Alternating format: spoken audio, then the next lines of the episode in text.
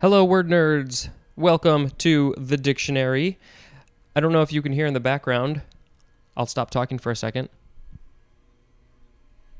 There is a noise out there. Yes, the painters are still painting. For me, it's only been mere seconds. For you, it's been a whole day. Um, if you are listening to these the day that these are released, um, or maybe it's just a few seconds for you. Um, as literally as soon as I hit the stop button in the last episode, this noise started. I don't know what it is. Maybe they're mixing paint. Who knows? I could open the window and look, but I'm not gonna. The first word is bluet. Oh, I blew it. B L U E T. Noun from circa 1821. Any of several perennial North American herbs um, of the madder family, M A D D E R, um, especially one having tuft stems and bluish white or purplish flowers with yellow centers. I've got some scientific names to tell you about. Uh, let's see. The North American herbs, the genus is Hedyotis. Um, and then I still don't know what's this SYN. I know I've looked this up before. Whatever. It says SYN, and then it says uh, Houstonia. It was that like Houston, the city, Houstonia. And then when it said especially one of them, it also sa- it says Hedyotis uh. That's the scientific name for this one. And then SYN Houstonia caerulea. I have some stuff to learn. Maybe eventually I'll get there. Um, okay, next we have Blue Tang, two words, noun from circa 1902. Uh, I want to say that this is the blueberry flavored of Tang, but I don't think that's what it is. It is a surgeon fish that is bright blue with darker longitudin- longitudinal stripes when mature and occurs chiefly from Bermuda to Brazil. Sounds like a song. From Bermuda to Brazil, I go and get my fill. Um, the scientific name is Acanthurus coeruleus. And then I guess a tang is a kind of surgeon fish. Next is blue tick. I think that noise is getting louder. Is it coming closer? Is it going to get me? All right, let's finish up this episode before that happens. Blue tick, one word, noun from 1945. Any of a breed of tricolor coonhounds of American origin having the white areas of the coat usually heavily ticked with black. Uh, I want to see a picture of this. Blue tick. Next, we have blue tongue. One word, noun from 1863. This is what happens to me if I have a blue flavored popsicle or lollipop or something with food coloring that probably should not be ingested by humans. Um, okay, this is a virus. Oh, yeah, no, not what I said. A virus disease, chiefly of sheep, that is marked by hyperemia, cyanosis, and by swelling and sloughing of the mucous membranes, especially about the mouth and tongue, and is caused by a rheovirus. That's the end of that sentence. And then in parentheses, it says the species blue tongue virus of the genus Orbivirus or Orbivirus. Uh, that sounds like it's very bad, and it hopefully doesn't happen to your sheep. Next, oh, the noise went away. It'll probably come back. Next is blue vitriol. I think that's how it's pronounced. Two words, noun from 1728. A hydrated copper sulfate, CuSO4 5H2O. Next is blue water. Two words, noun from 1582. The open sea. That's the entire definition. Blue water is also an adjective. Next is blue weed. One word. Yeah, it's the words blue and weed.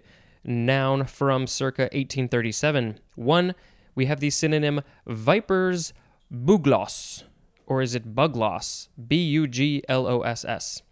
And number two, a small, weedy sunflower of the southwestern U.S. with blue green or gray green foliage. The scientific name is Helianthus ciliaris. Ah, it's very silly.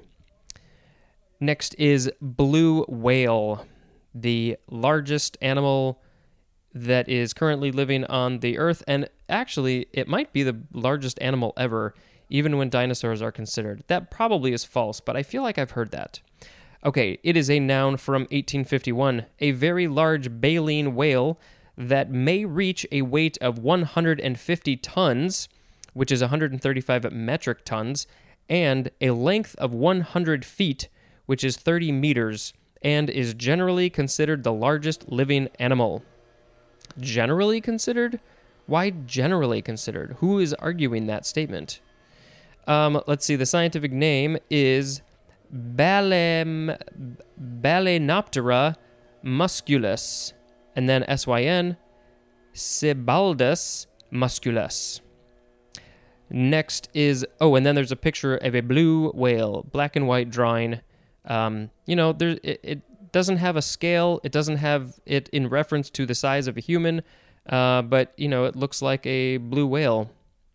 Next is blue winged teal. Blue winged is hyphenated and then teal, T E A L.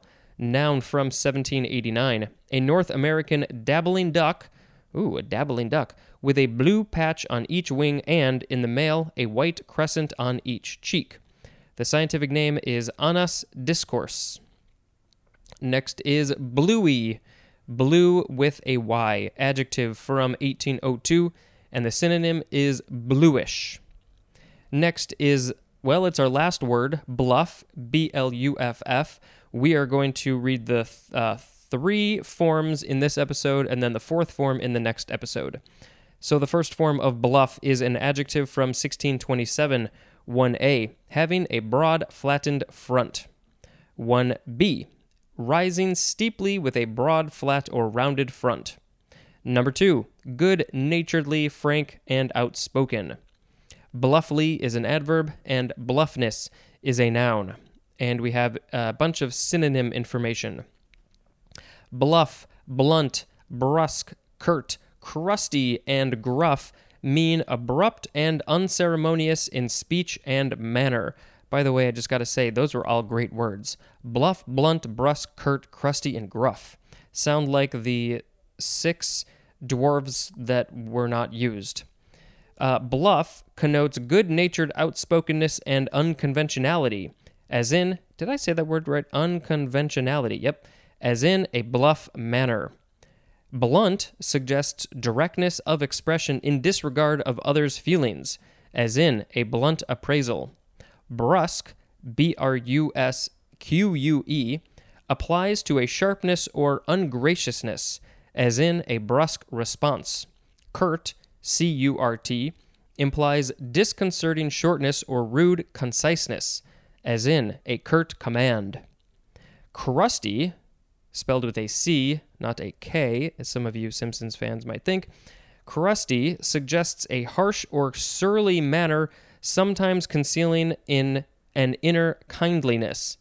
By the way, that you they use the word surly. I think um, Surly was actually one of the names of the um, of the dwarves that they used in The Simpsons. You know, they like to um, satire things, and I think that was one of the ones that they used for them. Okay, um, as in a crusty exterior.